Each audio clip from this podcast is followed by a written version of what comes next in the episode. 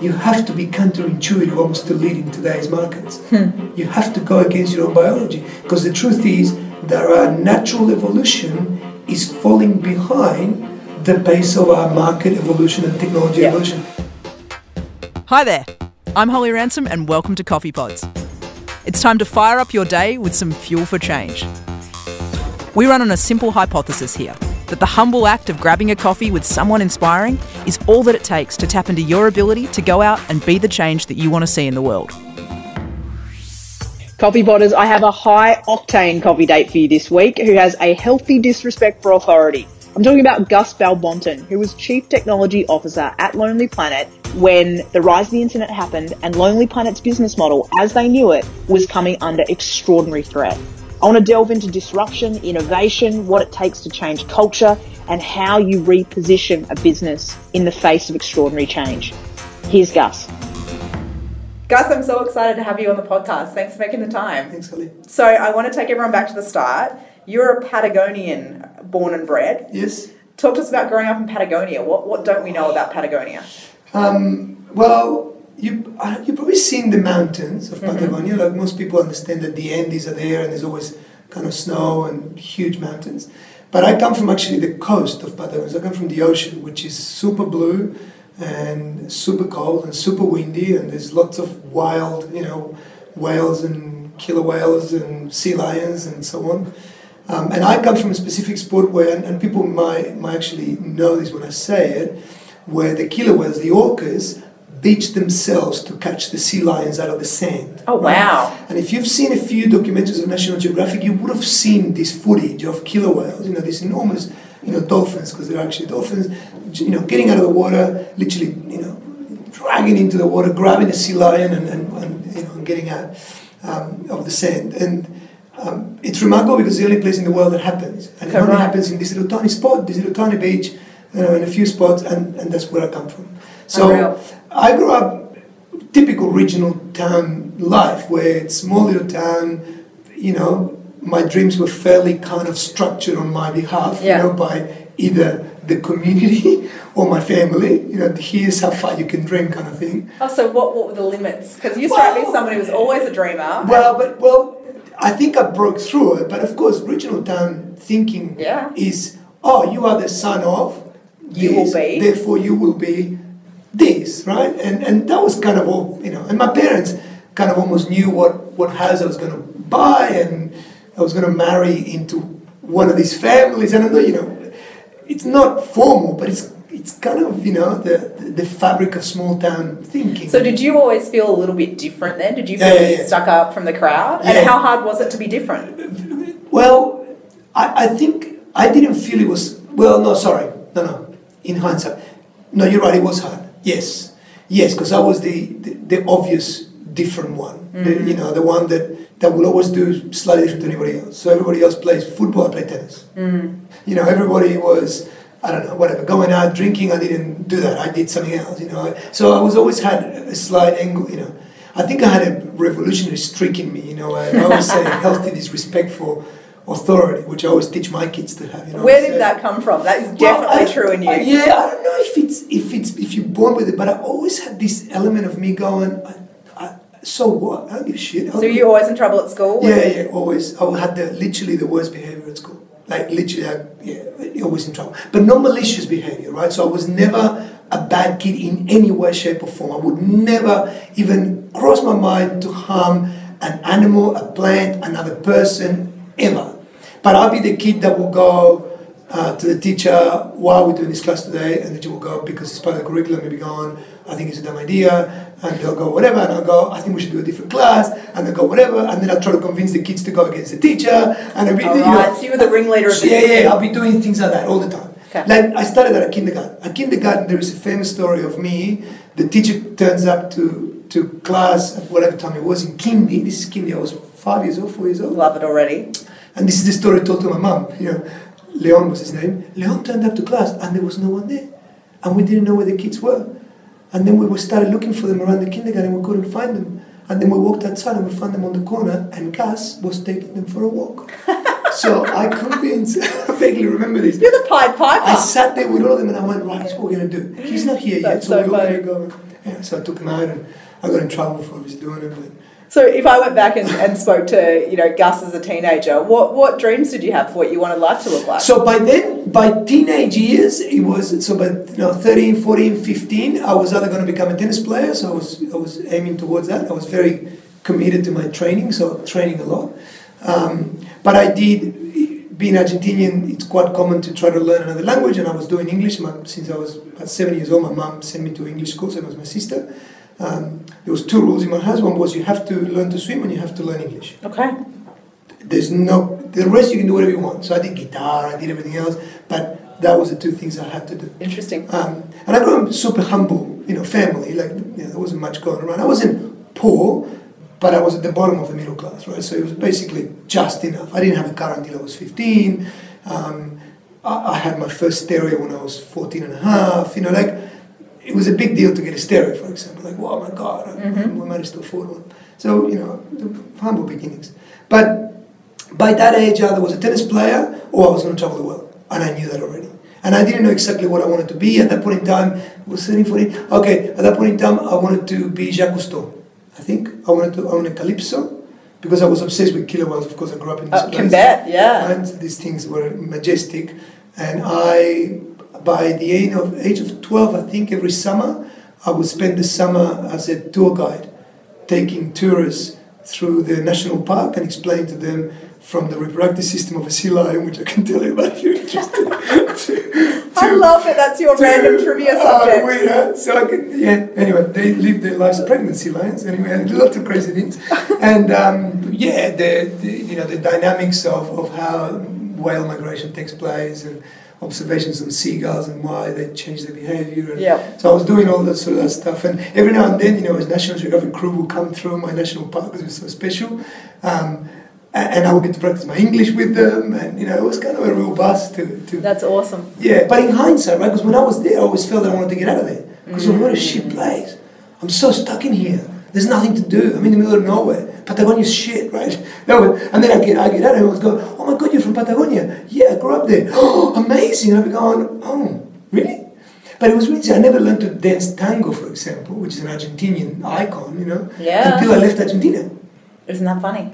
And then when I left Argentina, they go, no, Argentina, you dance tango. No. Oh my God, embarrassing. Shit, I better learn to dance tango. right? so I played polo. You know, Argentinians renowned for Oh yeah, poses, right? absolutely. Never did that. So I left Argentina. People go, do you play polo? No. Oh my God, what sort of Argentinian are you? But I went back and I played polo for a whole year.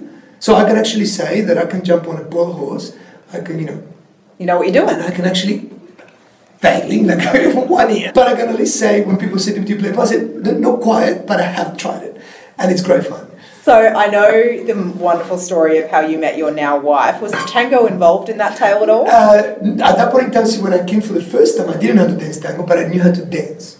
Argentinians, I think, we kind of have 99% of them will have to dance. You know, you kind of born Yep. with the beat and the, you know, and the cumbia and, the, and whatever, all the Latin American Yep. flavors. So we very, we can, you know, move our hips. And can you tell us, um, tell us the story of how you met your wife? Because you, you knew straight away this was this was the woman. Uh, yeah, school. Um, actually, uh, school party. I was seventeen. I see across. I still remember everything. I see across the room this gorgeous girl. Um, I fell head over heels immediately. Um, I went up to her and had a bit of a chat. The next day, I found out that she was also at, at my school. Um, um, we eventually crossed paths again, and two weeks after I met her, I asked her to get married with me. This is at 17? Yes, and she said no. And I was in shock. I was so confident.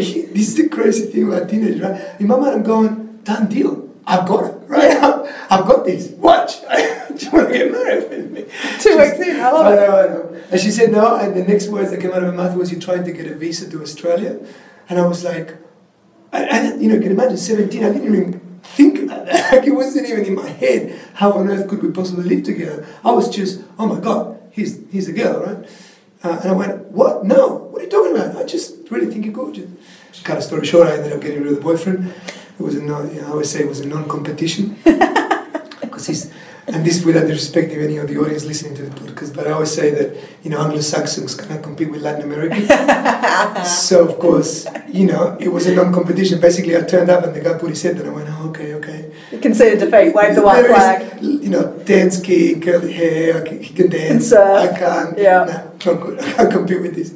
So, um, so yeah, but and then of course I always say that it took me longer to get the visa than Did to her. so that was right. So then it took me like three or four years, and eventually I did get the visa. And I think three months after I got my residency in Australia, we actually got married. Oh, wow. Which is, yeah, And how many years married now? Three kids. Of course, don't put me on the spot. Holy, I don't know, like 14 or 15? And three beautiful kids. 15 years, I think. Yeah, three kids. Unreal. Yeah. And tell us the story. I mean, it sounds like from a very early age that you were interested in travel and the world and nature. Um, how did you go from Patagonia to ending up at Lonely Planet's doorstep? Yeah, and that was like one of those moments. You know, sometimes people say, you know, sometimes I say, I, you know, I'm very lucky, and people tend to say, well, you know, you make your own luck, and there's Yeah, arguments yeah. for both sides, right? It's true. You need to be there when it happens, otherwise. And I always say to my kids, make sure you always have your hand up, Mm. because lucky people have their hand up. The, you know, the typical pick me, and I was born with my hand up. Literally, he's like, who wants to me? It was like. We haven't even said what it is. Doesn't matter. I'll do it. I didn't care what it was. Like I was always me, me, me, pick me, pick me, you know, for everything. And I said to my kids the same thing. Always have your hand up. Always have your hand up. It doesn't matter what it is. Just do it. Just try Yeah, everything. volunteer, offer, do. Try it. Why not? Yeah. It's the best way to explore the world is by just having your hand up.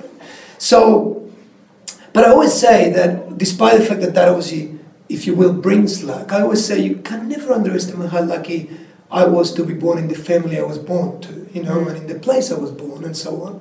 Um, we have no part in that. We're born lucky. I always say to people in Australia, gosh, don't underestimate how lucky you are. Just to be born here, it's lucky. Like you had no part. You didn't do anything for that, by the way. You were just born. That's a free kick. So free Yeah. kick. You started in a good place. Go now. Don't just And you've got a responsibility because of that, right? because of that. So I make sure people need to understand that right? So Lonely Planet, there was a, a bit of a lucky thing as well in there. Of course, I spent in between all those crazy things and in between starting a business selling cakes and starting an advertising agency and doing lots of different things. Always entrepreneurial. Going to uni and going out of uni and all this stuff. Um, I went traveling and I went hitchhiking and I became a. I should write a book. I always say I should write a book about how to hitchhike because this is an art form. I've also hitchhiked. Oh, have you? Yeah. We should share notes on We should stuff. stop hitchhiking notes. Oh my god! Yeah. So, you know, one of the things, because I used to hitchhike with a big backpack, of course, and I had this trick that I used to always put the backpack about 10 meters behind me, Mm-hmm. so that as the cars approached me, they saw me in perspective being bigger, much bigger than my bag, so my bag looked small. And of course, when they stopped to get in and I would drag my bag, they saw the bag and it was like, holy shit, how am I going to get this bag in my car? And it was like, by then they stopped, so they couldn't get away from me. So I would jump It's a very common strategy. it was really clever, right? Um, anyway, so I went and did a little hitchhiking around Latin America. Uh, my trick was, of course, that I hitchhiked with no money. Yeah. So I took no money in my pockets, no credit card, no nothing, and I just took off and I spent the next few years doing that. So you spent years with no money in your pocket, just Nothing, zero. The goodness ki- of humanity. The, the kindness of strangers. Wow. Fascinating. The word help goes a long, Isn't that incredible? long, long, long way. That must have been really encouraging. To Yeah, really amazing. And, it- and, it- and despite the fact that sometimes you get that and you, you kind of lose hope in humanity, often I need to cast my mind back to those moments when you go on, The kindness of strangers. it was amazing. It did like, it just takes you everywhere. I it's love that. insane, right? It's Mm. insane. And some places that I was going through were, at that point in time, slightly dangerous, borders that were not very safe. And it's really interesting. It's if you have no agenda, there no one has any agenda. You know, like, can you help me? I've had people helping me that I knew that perhaps weren't the nicest people, perhaps. So I mean, they were on a quest that was was legitimate, but they, perhaps they were going about it in a fairly brutal way. Mm. But those people helped out as well because they had no issue with me, and I was just there getting from A to B, and they would help me out. You know, people that you go, wow, I'd be scared of you in any other circumstance, but you're not, and I'm no threat to you, and you're no threat to me. So Let's work out how we help each other. Just were just as kind as anybody else. Quite remarkable. Um, so I think this, the Lonely Planet story came because because of that troubled time, my mother-in-law sees an ad, an, an ad on the newspaper saying they're looking for, at that point there was a designer, cartographer, and of course I did one year of industrial design at uni. My dad is an architect, my sister's an architect. Oh, right, I, I grew cool. up amongst pens and I, Lots I- of paper? I can draw. Okay, I can cool. Draw. I can draw. So Another hidden talent. I didn't know that so about you. I, I can draw, and that was uh, that was a uh, uh, something that got me through and applied for the job. Of course, I at that age and with not a lot of skill, I perhaps had to exaggerate my CV a little bit. I was going to say, one year of cartography. yeah, oh, have you done maps? Oh, got a library. hundreds, hundreds of hand drawn maps in my life. Fake it till you make it. anyway, so I, you know, I did that. But what got me through was at that point in time, um, Lonely Planet would favour people that had travel experience, and I had a, A lot of that. a lot of that, and I had a really quirky, you know, it was a really solid hitchhiker. So uh, that I think this what got me the job, and then I spent yeah a number of years that for me was a dream. You can imagine Ah. as a traveller working for Lonely Planet was like a. I, I still remember seeing my name at lonelyplanet.com.au and I still could not believe it. Mm. I, I, think it lasted years of every time I saw it, I Just got being a, excited. I got a buzz. You know, I was like, oh, I got a Lonely Planet email address. How cool is that? You know, Like it was just magical for me. And tell me, like, you arrived at such an interesting, or you saw out such an interesting period in that organisation because you arrived right as the world started to flip on its head, right? Yeah, yeah. All of a sudden, we've got the internet, we've got people that are starting to think about how they source travel and travel Yeah. differently. You were there during a pretty massive transformation. Yeah, yeah. Talk us through that. I was very, and I would say I was privileged to get to be part of it and watch it and observe it. And of course, I always say a lot of my understanding of what happened then, and what's still happening today, but what happened then comes in hindsight, right? When you're in it, you, you Just doing the best you know how, right? sometimes you get to observe and realize certain things. Sometimes you're just kind of doing what you're doing because everybody else is doing it too. So it wasn't. I mean, the, the wonderful thing is that Lonely Planet wasn't just the only one. It was amazing. All of media, Yeah. you know, call it newspapers, magazines, TV, books, whatever, you know, music, all of that sector that communicated in some way with humans in various methods, the entire thing was, you know, flipped on its head by the internet, if you will. First wave of digitization, wasn't it? Yeah. And you know, I always say there was no blueprint. It's No. nice if you could go through the, you know, liter, you know, literature of, of business management and go, oh, this happened before. Like, I mean, the next comparable thing, and not in essence, but in, but in shape or scale, was the Industrial Revolution. That's the only thing we can call back quite as dramatic as this next thing, right? So it was, uh, yeah, everyone was, you know, scrambling around trying to figure out what to do, basically. And we would look at each other and try to see, well, they're doing this, and you know. So a lot of the industries that are facing these things now have the benefit of standing on the shoulders of those first companies. For better and for worse, right? For the better, ones that went right. under and the ones that succeeded. Correct. Yeah. Correct.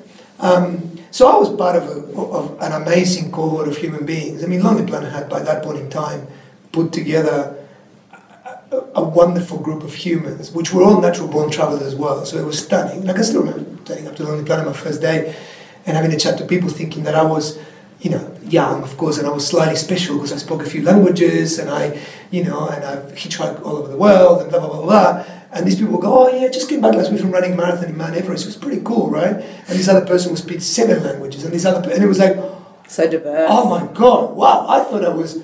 No, you guys. So all of a sudden, they became my idols. These people around me that were working for Lonely Planet were like, you know, insanely amazing to me, and I didn't know I could find people that were just as crazy and just as adventurous Yeah. as I thought I was. But all of a sudden, they were even more than me. So all of a sudden, I had targets, you know, to to even aim for. Um, now, so I, you know, I was super privileged and super lucky to have the opportunity to be in such a wonderful brand, which still run today. I mean, I don't work for them anymore for a number of years now, but um, What did you learn about innovation during that period? Amazing. Being on the, the ground floor of sort of, you know, taking Lonely Planet, which at the time was number one travel book in the world Yeah, and, and was hard copy and people who wanted to travel and this might be interesting for some of our listeners who've Yeah. never known that world Yeah, that's you know exactly when you wanted to go traveling someone would buy you or you'd go buy yourself the lonely planet book on france it would have all the cool places Well, to go the and Planet, uh, restaurants and whatever. It was called the Bible. It was, They called the travel Bible. The Bible. It was like even if you're religious, non-religious, it doesn't matter. Being given that kind of level of credit, That's rare air. Pretty impressive, right? Totally. You get called, oh, this is the travel Bible. Wow, that's impressive. Um, so look, no, I mean, I guess the, the basic things around innovation is that you have to. I mean, I've learned when we're scattering and we're scared of disruption because it hits us, we tend to very quickly try to corner innovation into a particular place, thinking that it's the responsibility of a group or some or a particular department. Uh, I've learned that very rarely those kind of innovation strategies work. Very hard to separate innovation from the core of a business. particularly when disruption is affecting the core of Everyone, your business right? right, yeah Um, I've, I've learned that innovation is it's the aggregation. I've learned that business is the aggregation of humans, right? And we often tend to forget this. Um, and why is that important? Because innovation actually doesn't start in, you know, in a poster that you put on a wall and you say, let's be more innovative, and then all of innovation takes place, right? Innovation actually starts with each one of us. Right? It, it actually is something that you must master yourself before the sum of you who forms a business can master, right? Of innovation gets, gets especially in the last few years, you know, it, it, it became a fluffy kind of mm. concept that became fairly abstract. So I tend to help people pin it down by, by saying that innovation is action, right? It, it, you, you just act upon a problem that is unresolved mm-hmm. to solve it. Right? That's all you're doing. You literally are solving problems and you're acting, you're doing that, right? Yep. And I always say innovation is a spectrum. So, of course, on one end of solving problems, there might be super minimal, really basic problems that often in business call continuous improvement, right? Mhm. The low-hanging fruit Small, tiny things Yeah. that you might improve a little bit of a process, you change that. I say to people, there's innovation too. There is nothing wrong with that, right? That is important to keep doing all the time. On the other end of the spectrum, of course, is perhaps innovation that solves climate change for humankind. Holy shit, that's big, all right? That's going to be a big piece and it's going to take lots of. But I say all of it is innovation, right? All of it is action. All of it is acting upon unsolved problems to solve them. It's as simple as that. Um, so sometimes people say, well, how do you measure? And I go, well, as soon as you are measuring solving problems, then you kind of are measuring innovation. But equally, I always say careful because innovation requires an enormous amount of common sense, right? And when you start measuring things, you very quickly rub against common sense. Measuring mm. things take away common sense. KPIs kill common sense because you actually follow the KPI rather than yep your common sense. I, th- I often say the same thing about GPSs. I think people would follow a GPS off a cliff if it told them to go there. Yeah. KPIs are a bit that way too. It's like, oh, well, that's what the performance target says. Yeah, it says that, so I'll do that. Yeah, but I think, and that's the issue. If you were to, I always say to people, oh, you want to have KPIs, fantastic. Review them every day. Well, that's a bit over the top. Well, the issue is that you do it only once a year, let's say. Yeah. Market moving way too quick. You can't put a key performance indicator that you don't review every single day. Every single day, market conditions change. Does it still matter? Every Yep. single day. And if you were prepared to pay the tax of reviewing a KPI every single day, sure, have them. Mm-hmm. Otherwise, whew, be careful how many you have because it's a fair tax to pay Totally. to every single day.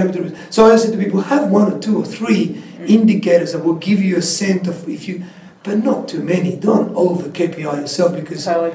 and also review them regularly all the time and make sure it doesn't kill your common sense. Always ask the question, does this make sense? So lots of common sense. Um, make it simple. You know, make sure you don't.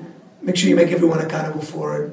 Um, be patient. Innovation is not something you know. And I always talk about the challenges of our own brain, right? That one of the things that plays against running businesses today is our own biology. Mm-hmm. You know, we've developed this brain that we carry on, on our heads. Sometimes it gets in our way, doesn't it? Well, I think most of the time, unfortunately, Yep, it no, I in the agree way. with you. It's a real challenge, you know. It's it's we developed it over 2.5 million years, primarily to hunt together, not to run businesses in today's. Mm-hmm. Yeah, fight or flight sometimes isn't so handy in a business It's not, context. it's not at all. And the way we manage risk and the way we manage trust is very much on shit. Should I eat this or not? If I eat it, I might die. Wait, should I trust this person? Yes, no. Well, up until Would they kill 10,000 me? years ago, Yep. if there was someone that I didn't know, I wouldn't trust them, so I would kill them. So of course, it's very difficult to build the.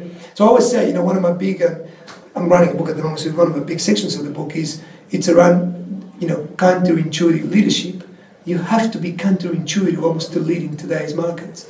You have to go against your own biology because the truth is that our natural evolution is falling behind the pace of our market evolution and technology Yeah. evolution. So because it's falling behind, our own biology is letting us down. We actually, you know, the only place we can rely on is our logic. Yeah. And our logic is, you know, highly hampered because artificial intelligence is way better at that.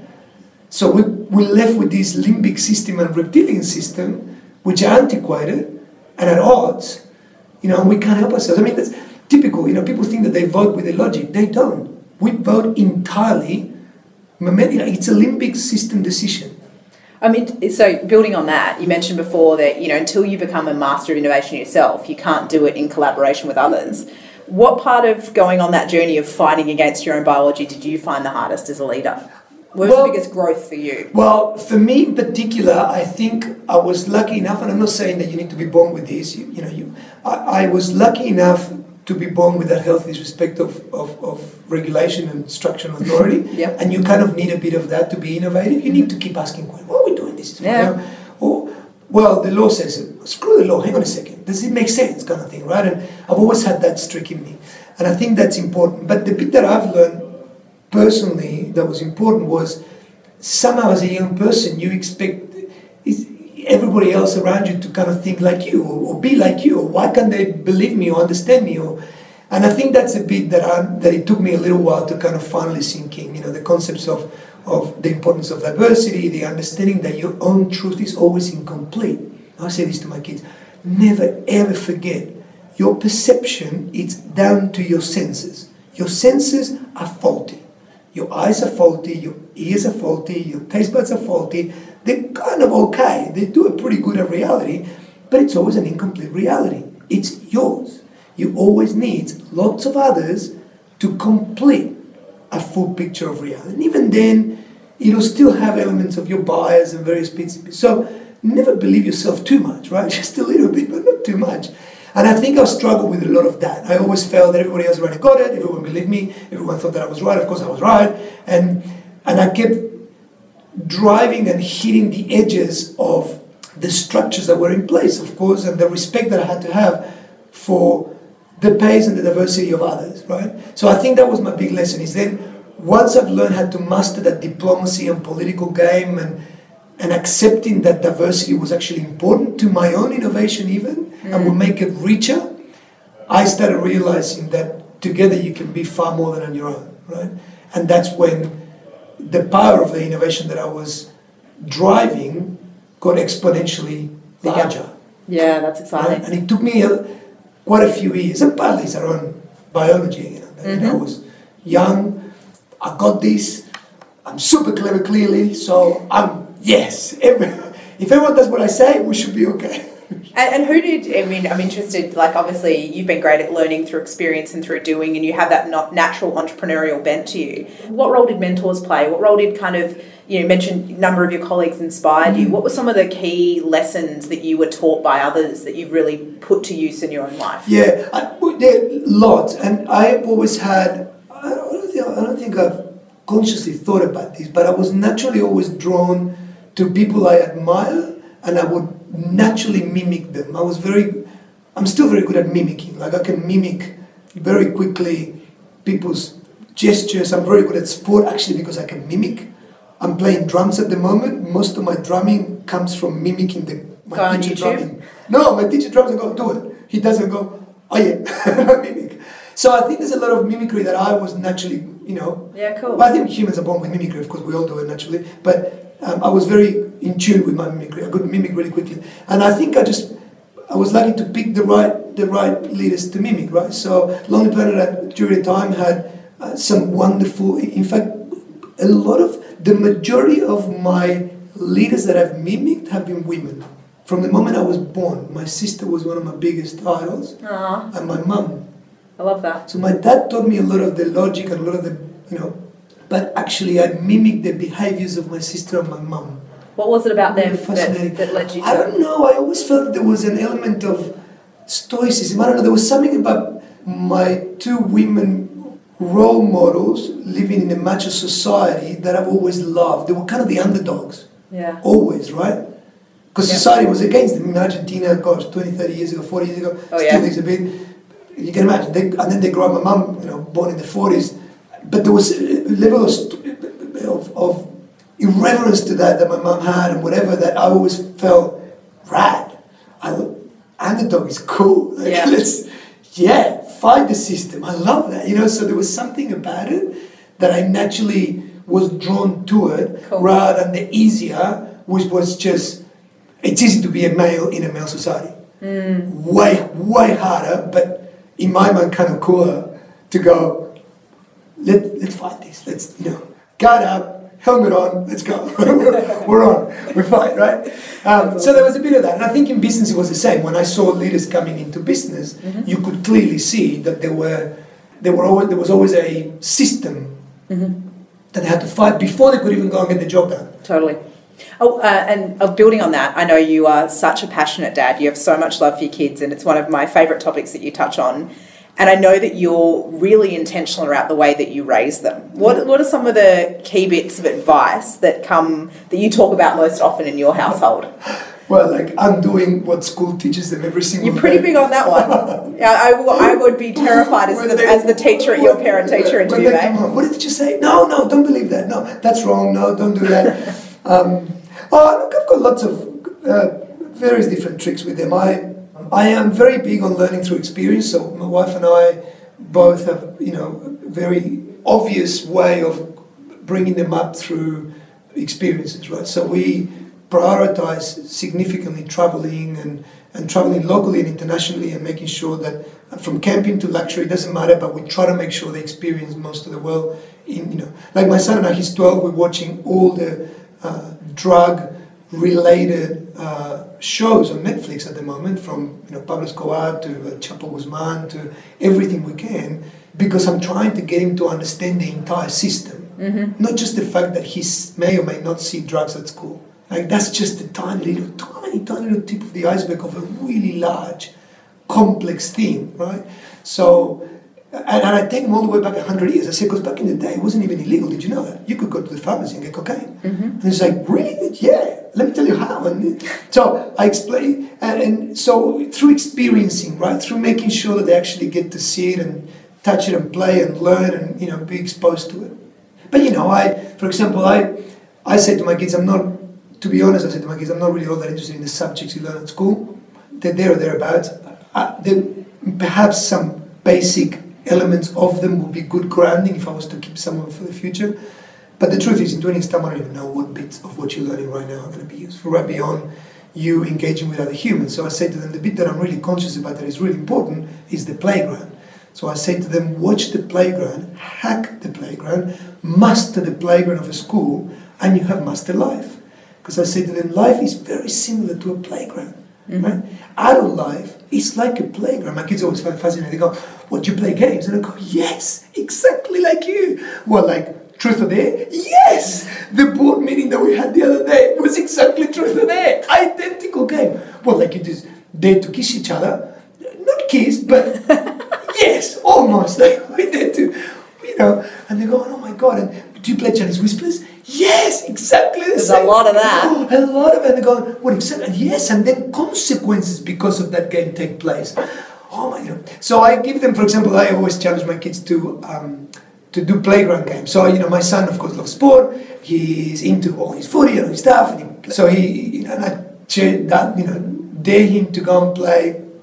I don't know, mums and dads with, you know, when he this when he was a bit younger, he was in like year three or whatever it was, and he was playing, you know, soccer, and I kept saying to him, and play mums and dads with the other kids. Oh, dad, oh, mums and dads, whatever. And go and do mums and dads for, you know, for a week. I dare you to go and get to meet new people and do it a different way. And I don't know anyone there. How am I going to do it? I don't like it.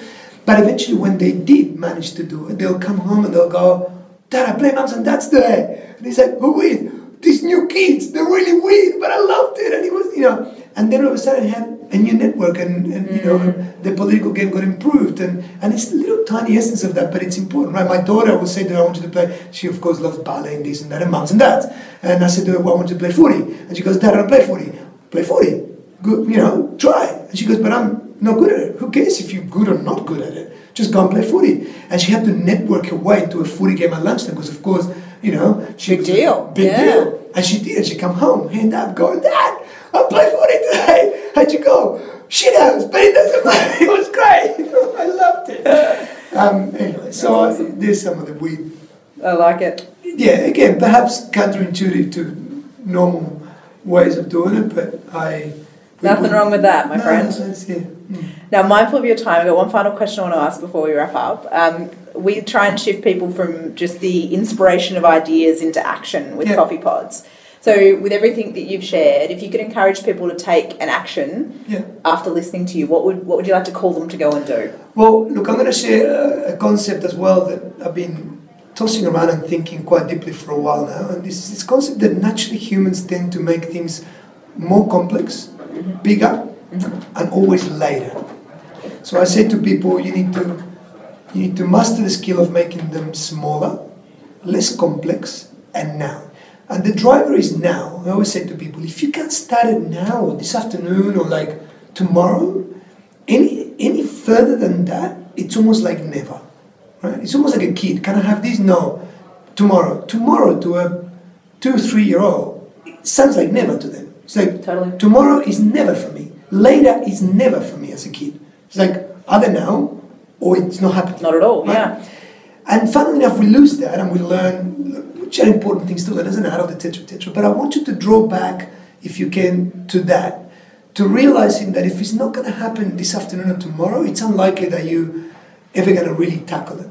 So to do that, make things smaller. You know, so whatever your dreams are, whatever the, you know, me wanting to learn drums, it's literally as simple as right. How do I? I need to get a drum kit. I need to like. It's gonna. but Literally, all I did is I grabbed my phone, I googled drum lessons. The first thing that came up, I click on call on my Google Maps. I rang and I said, "Can I have a lesson? What is the quickest you can have?" And I booked it. I cleared the calendar and I went to the lesson. And that is what got us started. At And started least the snowball. I got started, right? And it's really funny because once you get started, doing is quite addictive.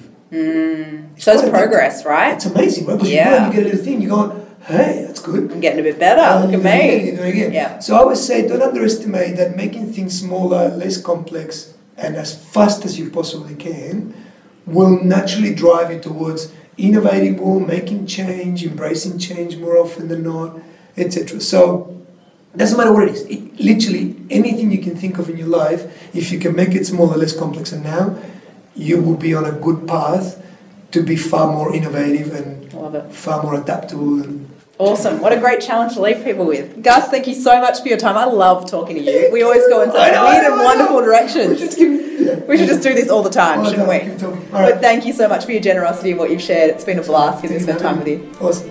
Thank you. Thanks for listening.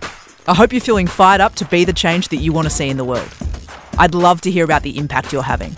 So hit me up on social and let me know what you're working on. And if you've enjoyed the conversation, why not keep it alive and share it with someone in your world?